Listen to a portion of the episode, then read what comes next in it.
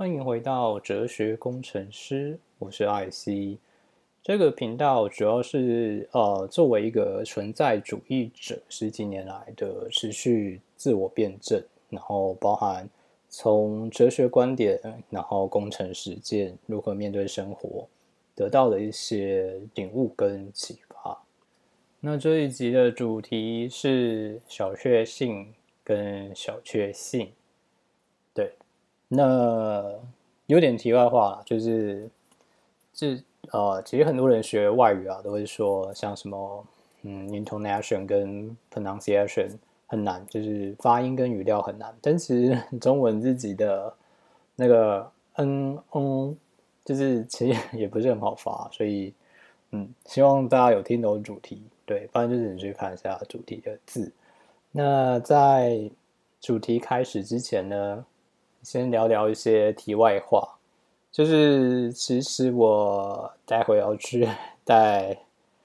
上颚的矫正器，然后，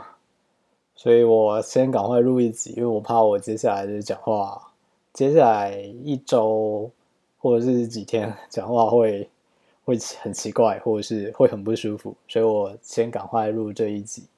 那另外点 是，我其实这周末要去跟朋友去游日月潭，然后听说台风要来，所以也不知道状况会是什么样子。然后，但我还是会去台中看，就是住住我朋友家看，就是看当下，就是 spur of moment 有什么有趣的事情，跟朋友一起。度过这样子，那就开始今天的主题。第一个是小确幸。嗯，这个字眼其实，在哦，好像不能说最近的，好像是几年前比较红。那这个意思是微小而确实的幸福。它的呃典故或是它的出处是呃村上春树这一位日本的小说家在。我记得是散文集吧，《寻找涡轮猫的方法》中，这个这一本书中的其中一篇有一段话是：如果没有这种小确幸，人生只不过像干巴巴的沙漠而已。所以，微小而确实的幸福，那日文就是呃 j i s a i keredo，嗯，tashka na。幸せです。嘿，so now，就是 每一天的一些，也不是一定是每一天，因为其实其实呃，生活以生存动物的来看，就是每一天有大量的重复性的行为跟动作，就呃最基本的进食、睡觉，然后工作，然后如果果你有一些固定的 routine 的一些习惯的话。那你就会去重复这样子的一些动作。那如果这一些动作、这一些行为都是呃，并不具有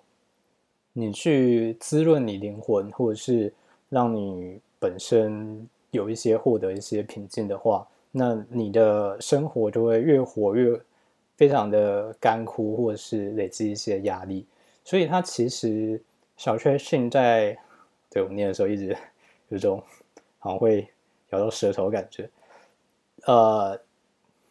比较像是作为一种生活润滑剂的一个角色。那讲这个主题，其实是要去回过头来看之前前几年在谈这个字眼的时候，会有一种消费主义上面的误认，就是比如说星巴克啊，比如说一些消费式的炫耀或旅行。它并不是你真的对于追回内心平静的，或是体验生活，或是感受自己存在的实然的那一些呃的一些动作或行为。它比较是呃之前提到那些更多的感觉是来自于外在的一些呃 reflection，获得一些对从他人的对你的关注啊，对你的。你的心线啊的一种，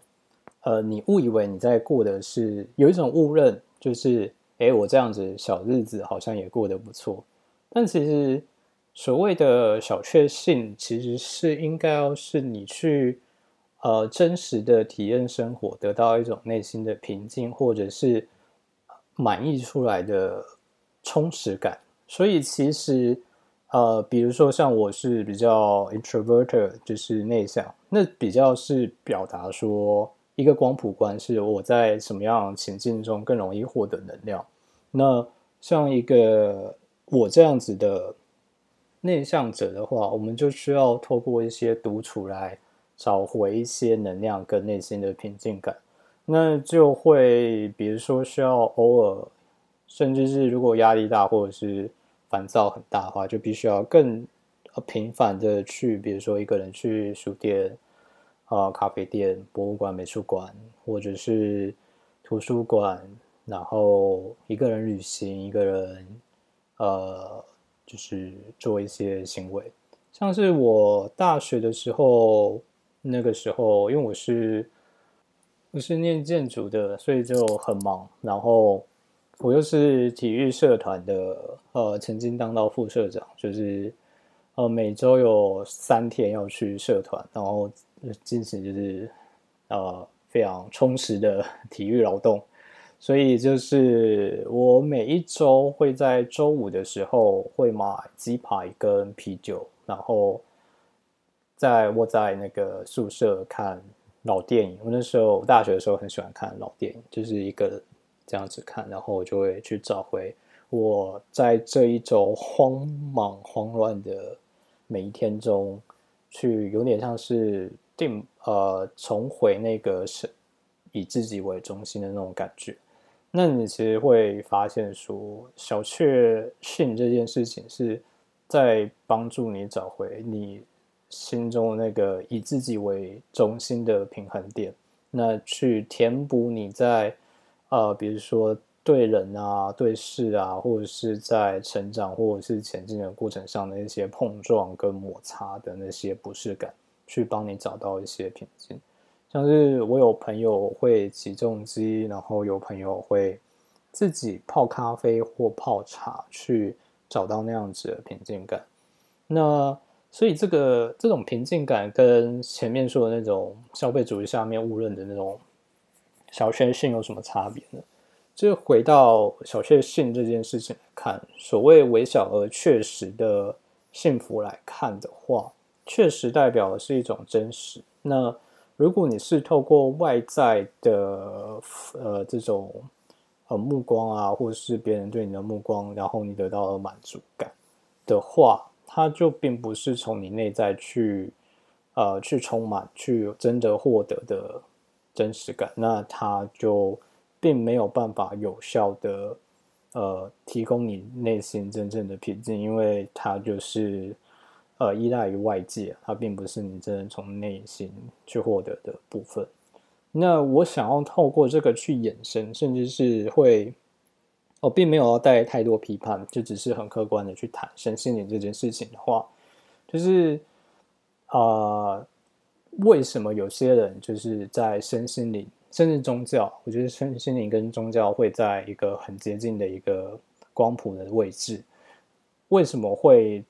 使用身心灵，然后好像一开始很有效，然后过一段时间之后就没什么效了。基本上从最开始，很多东西都只在呃一开始的时候有效，因为你解决了这个问题，你就要去解决其他问题了。然后其他问题的解法并不一定会要靠这一个。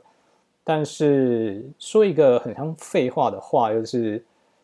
啊，比如说像我刚刚说的身心灵或者宗教。它只在它有效的地方有效。这句话其实蛮像废话，但其实很多人会有点搞，就是没有想清楚这件事情。就是他得到了一个呃锤子，所以看所有都是钉子，都想用那个锤子去锤，以至于说，哎，他有时候锤不动，就会说，哎，一定是这个。钉子，他会误以为是钉子的事情有问题，并不是我的锤子有问题。不然我的锤子在一开始锤钉子的时候是这么的有效，那就会变成这样子的一个状况。那回到为什么身心灵或者宗教在它后面的时候就没有效了呢？就回到那个呃村上春树所说的，如果没有了小确幸，生活其实人生只不过像干巴巴的沙漠而已。那你获得这些真的，假设你真的从内心获得一些充实感，甚至是好像是身心灵啊或宗教，有些是在填补你过去的一些创伤、一些疼痛。那你抚平那些疼痛，去治愈那些创伤，然后呢，这就会变成一个呃另外一个问题，就是好，你沙漠变成了平原，甚至变成了草原，你呃。呃，草木横生，然后那个生生相融，然后你有资源了，你有你已经达到一个最基本的生存门槛了。然后呢，你要往哪边走？你就会因为你不再像以前，所有的专注力跟精神力是需要面对你生存的挑战。以前你可能光是去面对你过去的疼痛，或者是面对。活下去，或面对明天，你就已经没有办法了。然后突然之间，你可以有能力、有办法面对明天了。然后你突然会有一种茫然，就是你不知道往哪边走。这就是存在主义在谈论的一个虚无感，就是人其实本身最开始存在是没有意义的，意义是透过创造出来的。所以你没有被过去的。呃，比如说像刚刚说创伤或什么拉着的时候的时候，你可以往前了。你要往哪边走？身心灵跟宗教并没有去具体回答这个问题，以至于他在你抚平过去的创伤之后，后面的茫然感会更巨大，因为你不用你的专注力回来了，你的注意拿回来了，那你已经有能力可以跑起来了。那往哪里跑？然后，甚至你可以飞翔，你可以 飞到一个你想要去的任何地方。但你不知道去哪边的话，飞翔这个能力对你来讲，可能反而是一个更凸显你虚无感或是茫然感的一个能力。那这是前半段我想要针对小确幸去谈论的，就是呃，关于扶贫生活。的区崎岖跟呃干涸之外，你其实还是需要一个方向感，你要去有一些呃前往的方向，不然，总之要先走起来。所以我才会延伸到第二个主题是小确幸，就是我把它叫为叫做微小而确实的信念。那信念这东西，其实讲起来大家都觉得很大，或者是就会瞬间想到，也许要像哦那个鲁夫一样说，呃，我要成为海贼王，我要成为通灵王，我要成为叭叭叭什么什么什么王，好像要这么大才足以叫做信念。No No，你应该要去想的一件事情是，万丈高楼平地起，你没有最开始最微小，你心中不可撼动的部分。它要怎么成长，或者是扩大，或者是呃，就是变成一个足够巨大到这么看起来这么光辉四目的一个可以喊出来的话语呢？所以最一开始要怎么去找到这些微小而确实的信念？其实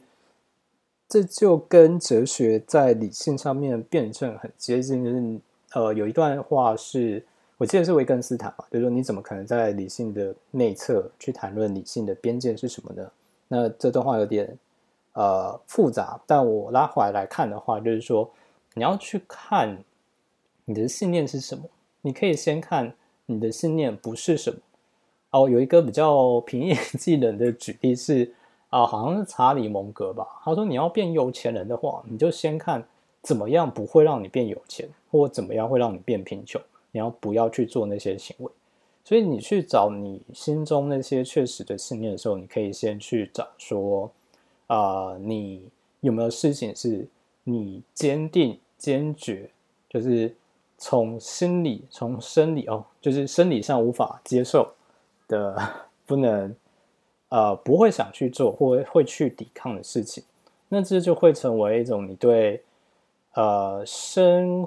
呃，怎么说呢？就是你对于身边行为或资讯的一种筛选。那你只要大部分时候，你可以先透过它的反向去找到你的你想要的你的存在方式，或者是你的信念的呃最基础的形态。就比如说，呃，如果你真的很讨厌吃肉的话，啊，这也是一个我觉得有点烂的比喻啊，但嗯，大概可以参考一下。就是如果你很不喜欢吃肉的话，那它就会是一个，它的反向就会是吃素嘛，吃菜嘛，或者是吃海鲜。那当然，如果你真的很不幸的就是吃肉吃菜都不喜欢的话，那我真的觉得很遗憾啊，就是你可能要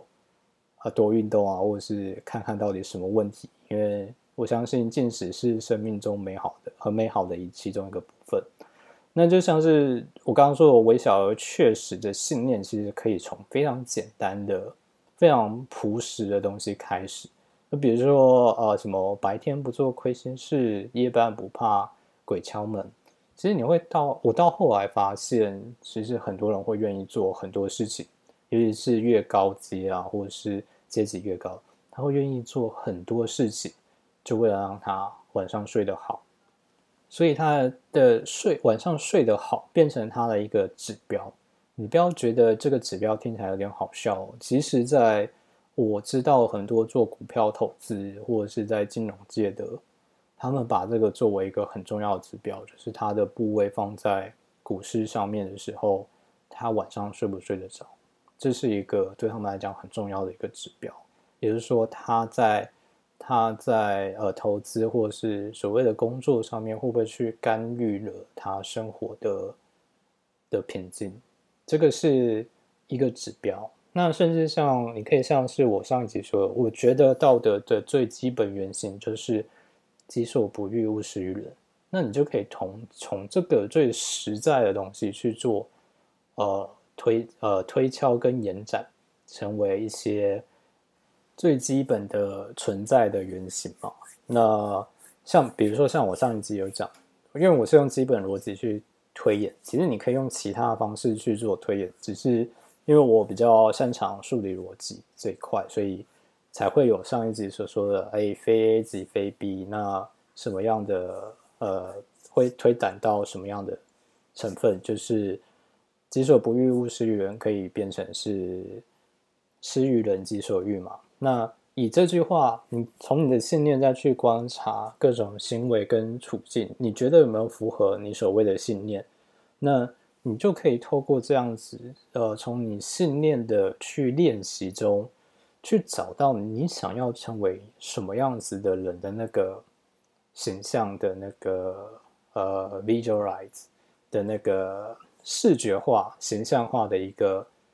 表现呃形态，你就可以大概去。感觉到大概会想要成为什么样的人，那就可以去更具体的分析。哎，成为这样子的人，可能需要有哪些特质？比如说正直，也许是善良，那当然是有原则、有底线等等的。那其实像我前面说的，其实你从反向去看，不想要成为什么样的人，甚至是会是一个 更简单的方式。比如说，你就看某个人，然后你就从生理、从心理上面。充分的厌恶，因为我一直说必须要从内发出来，是因为你很有可能是受到了一些呃道德捆绑，或者是社会观感，让你误以为你对这样子的感受是符合社会的想象的。但可能你内心是，诶，比如说你很喜欢他那个样子，比如说你就会觉得，诶，时间管理大师很赞，然后你想要有类似的行为，那我觉得只要不骗，然后不偷不抢。就是呃，大家合意嘛，合意嘛，那就没有什么太大的问题。那就像是尼采有说过，他觉得道德啊，第一是限制，是普通人来限制天才的；第二是道德发展有时候跟道德是一个框架，它有时候会限制了生命的发展方向。那就是供大家去思考，用这个角度去思考话。所以，先回应到你内心的，呃，到底对这件事情的认同感为何？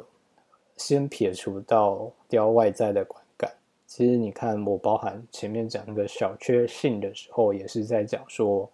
先撇要撇除掉外界对你的观感这一件事情，怎么去看待，或者是自己到底怎么去看待这件行为，以及对他认同性，那你就可以就是回到呃，再回到刚刚说，就是如果你真的有看到一个人，你非常的不认同，生理上不能接受，你就可以去分析他有哪些特质是你非常不能接受，那他的反向的特质，就比如说欺骗嘛。那反向可能就是诚实。那诚实，我觉得是一个呃需要重新被构建的脉络了。那我自己可能就会说是是正直，或者是坦率，或者是呃对，就不会是单纯的诚实。那你就可以透过这一些特质去拼凑出一个人。那当然，他的形象化最好是具体的活在你的身边，那你就可以更快去做模仿。这件事情是。会比较理想的，那确信自己可以成为哪一种人，会成为你的一个方向，然后让你可以有一些方向感，可以去前往。尤其是在现在的这个社会中啊，我们其实是，尤其是现代的社会都市化，我们其实是活在一个非常拥挤的群体生活。所以，如果我们不限制每个人的个体化发展，其实会有非常多的纷乱，比如说你像我以前大学住宿舍啊，我们就有规定，或者是我们就会跟室友说，哎，我们最晚几点的时候关灯，然后就是只要关灯了，就是呃不要用电脑的音响，就是用耳机，然后敲键盘，按滑鼠小声点，因为就是当你住很近的时候，你很难不会受到别人的干扰，所以。你要去找到自己的个体化发展的同时，要摒除掉，呃，他干扰别人时你可能会会退缩的那些，就是你必须要很确信那个真的是你要的，这个是蛮需要去做一个一段时间的推演跟练习的。那像我刚刚说的，其实这个其实是可以从。非常日常，然后正在做的事情去做延伸，因为你要先有一些微小的信念嘛，然后透过这个信念，透过这样子的观点去检视你这样的生活，哪些是 OK，哪些是不 OK 的，然后对不 OK 的事情就远，对 OK 的事情就呃重复做或做更多，其实就你只要确认哪些事情是有意义的，就把它重复做。然后简单做，基本上你就是在往一个成长的方向去前进。那又会变成说，因为这这些重复做然后的事情，很多可能是呃比较辛苦的，是需要专注力或者是呃要对要跟你的意志力去去处理的，那就会需要前面说的那种那些小确幸，就是微小而确实的幸福去。填补每一段每一段的，呃，有点像是冲刺，中间要有一些休息，然后去吃一些东西去补足你的热量。那这些现在正在做的事情，你也可以像我刚刚说，就是去找到它代表的意义是什么。比如说，你有在做瑜伽，啊，那比如说呃之类的，那你可能对你来说平静就很重要。那比如说像我在打格斗，然后。它就是一个胜负之争的一个竞技嘛，呃，竞技比赛。那对我来说，呃，努力之后获胜或战胜别人以及自己的那种充实感很重要。那就会以此作为延伸去找到自己未来的形象。那其实你就会发现哦，小确这两个，反正这两个小确幸跟小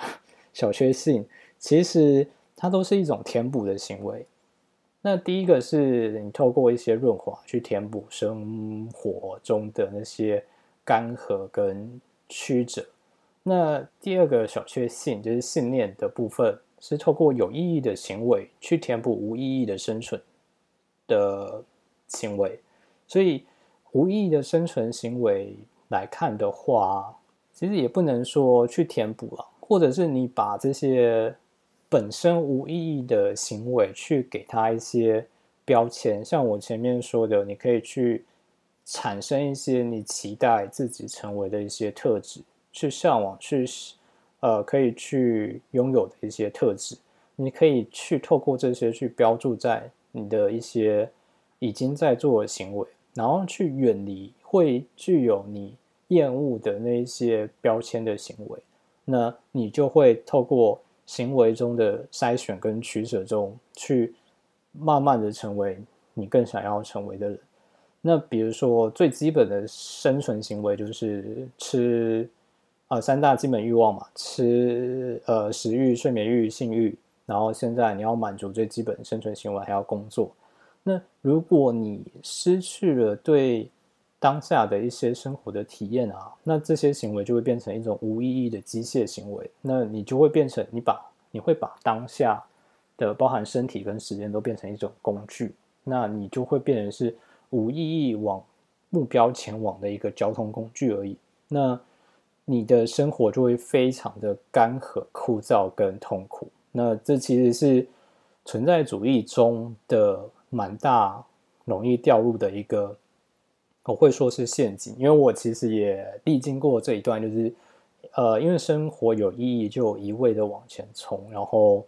呃，忘掉了其实体验当下是一个蛮重要的一件事情，尤其是在你努力一段时间，然后因为自己的目标如果很大话，努力一段时间，好，就是你做好了一些事情，然后就马上再下去做另外一件事情，中间毫无休息，因为就是。想要越快的达到目标越好，在年轻的时候会有这样子的一种焦躁感吧，所以我现在回头看就会觉得说，哎，其实人生是一场马拉松啊，就是全上全数最爱做的运动马拉松。那其实每努力成长或者是冲刺一段时间后，应该要给自己充分的休息跟呃。呃，补说补偿奖励奖励自己，像是努力工作过一段时间啊，就去看电影、约会、旅行之后之类的。那尤其是如果你在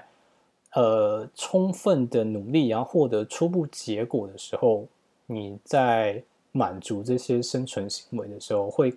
特别具有意义。比比如说你在完成一个很重要很大的案子之后的那个庆功宴，然后。你就会觉得说，哇哦，就是非常的呃开心，然后甚至是嗯，讲一个更具体的，就是如果你有在光荣时刻的时候，就是跟跟你的女人做爱的话，那个时候就是哦，试过就会觉得嗯很赞。那这个就是你在最基本的生存行为中，你透过你有意义的呃获得，然后去给予无意义的。甚至是很单纯、重复性、机械式的性的生存行为，给他一些标签。那这样子的标签就会，就回过头来给予那些有意义的一些，有点像是啊，你在跑的过程中，你会比如说马拉松嘛，你就会看到剩下多少公尺，剩下多少，哎，剩下多少公里，剩下多少公里的这种，让他的前进更具有。呃，当下的前进的实感的呃很重要的一个，你要说是路标也好，你要说是标记也好，都是蛮好的。那有点延伸，或是有点开一个，也许是后续的话题，就是如果你的女人在你的光荣时刻泼你冷水呢？呃，因为我这个标题是。哦，我我是男的啦，所以我基本上都预设我的听众是男的。然后我前面有提，我虽然我跟很多女孩子或者是聊过，或者是大概知道他们的状况，但我不会太预设。呃，我可以自以为可以懂女人，所以我都是以男人的角度来看我在讲的所有事情。那回到我刚刚说，就是假设在你的光荣时刻，你的女人，或是不要说女人，你的身边人去泼你冷水嘛？那我觉得你就要去思考说，这样子的人是不是真的有必要一直让他留在你的身边？因为他其实会变成你继续往前的一些阻呃阻力。因为你往前的话，如果你很确定你的目标是对的，你是需要一些呃往前的推力。那像前面说，它其实是在减少你呃一些微小的幸福，是在给予一些润滑，让你往前的阻力不要那么大。然后信念是给你一个方向。那么如果他身边人成为一个你往前的阻力的话，那其实它就会是一个有毒的关系。当然，如果另外一个程度来看呢，就是有可能它并不是一个阻碍，它是一个帮你做校正，让你不要离原来的自己或者是你期待的行为太远的一个角色的话，它的确是有可能会给你一些阻力。比如说，假设像我刚刚说，你签那个大单，但假设你身边的人知道说，你这个大单其实是有一点点不道德或者是不好的成分在的话。那他在这个时候泼你冷水，其实是你去把你想要，也许你想要你重视的一些特质，比如说正义感啊、道德，于是你与这样子人靠近，他是帮助你回到你真正期待那样子的人的身上的那个样子，未来形象身上的人的一个很好的校准的一个呃外部工具，可以这样讲，但。这是比较特殊的情况了。那如果只是就是泼你冷水啊，就是因为他想要，比如说驯服你，或者是呃，他就是他并没有透过你的眼睛去看到这个世界啊，他就是觉得，哎，你这种事情有什么好大呼小叫的？有什么好就是得意忘形的？那我教你做的事情做了吗？好，这其实，在那个。Roro Tomasi 的 Rational Mail 里面好像就有一个例子是这样子，就好像是一样，就是像我刚刚说的一个光荣时刻，然后回去找他老婆，然后他老婆就泼他冷水，说：“哎，我教你买的东西你买了吗？”那我记得书里面好像是说要去轻松的化解这样，甚至是变成有点 funny 的，就是哎，买什么东西出去吃饭啊？这今天吃那么寒酸，今天是我光荣时刻。但我觉得这是当下一些处理方式，其实应该要看的是他为什么会有这样子的情绪或者是表达。那如果身边人没有办法透过你的眼睛去看到你想要挑战或你想要成为的更好自己的形象的话，那其实在这段关系中，你们可能会成为彼此的阻碍。那什么样子我会觉得是一个比较良好的关系呢？我觉得，就比如说，我知道一些健美的选手啊，他们的在比赛的时候，他们的伴侣、女朋友或老婆在现场看到他们的比赛的状态，是会进入到那种 小迷妹模式，就是那边哇哇哇的尖叫，然后然后得奖的话会哭，然后就是上台的时候一起拍照的时候，对，就是会用奶去蹭自己的伴侣，然后就是。宣誓那个主权的那种感觉，然后我觉得那就是一个蛮好的一个形态跟样板，就是他在这段关系中是以你的成长为荣的，那哦跟你以你的成就跟你的成果为荣的话，那这段关系就是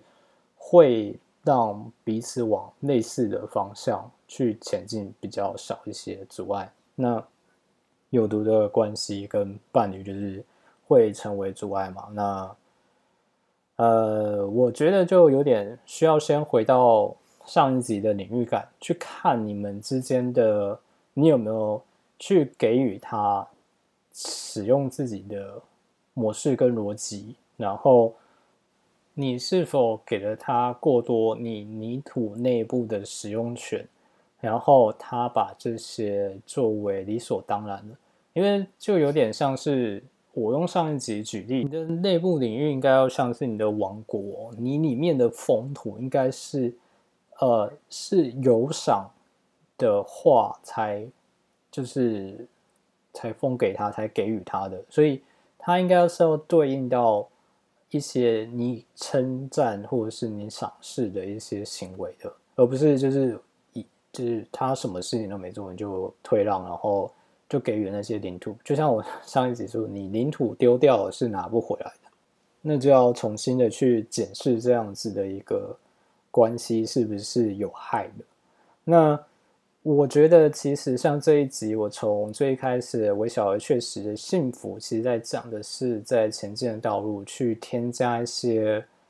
润滑，让它走的不要那么的艰辛。那微小而确实的信念是给予一个方向感，让你可以去确实而实在的去找到你想要成为的方向。那去填补所谓的呃传统的身心灵或者是宗教。对于你，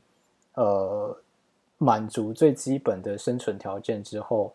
面对这个世界对于自身生存的意义的茫然跟虚无，那主要是在提点这件事情。那如果你要去处理这两件事情的话，应该要看说，如果身边有人一直在对你做背刺的话，那你在 你前进的路上。的润滑，或者是找到方向之前，应该要，就是如果有人一直对你做背刺，在你拔刺之前，你应该要先离开一直会对你，呃，放背刺的那个人，然后再拔刺嘛。因为你知道你要先离开攻击范围，你总不能就是，呃，比如说别人射弓箭或开枪啊，然后你当下在他的攻击范围内，然后就处理伤痕，你应该要先离开他攻击范围，那就会需要离开那样子的。有害跟有毒的关系。那其实今天讲到这三点，就是呃，找到生活中的实然的意义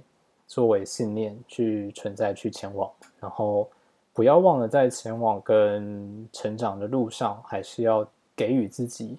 奖励、休息，让自己在往前的路上不要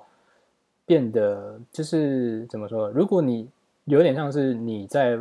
开车，或者是你在搭交通工具到一个很远的地方。如果有一段，呃，就比如说隧道，如果你隧道里面都一样，那你就会觉得，哎，我虽然知道我要去哪个地方，然后我已经确实在路上了，但是中间这一段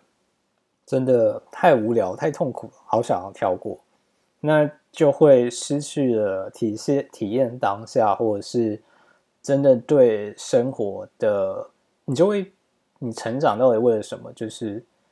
除了意义之外，然后呢的那个，然后应该要有一些是可以回馈跟反映在当下的一些充实、喜悦或者是平静。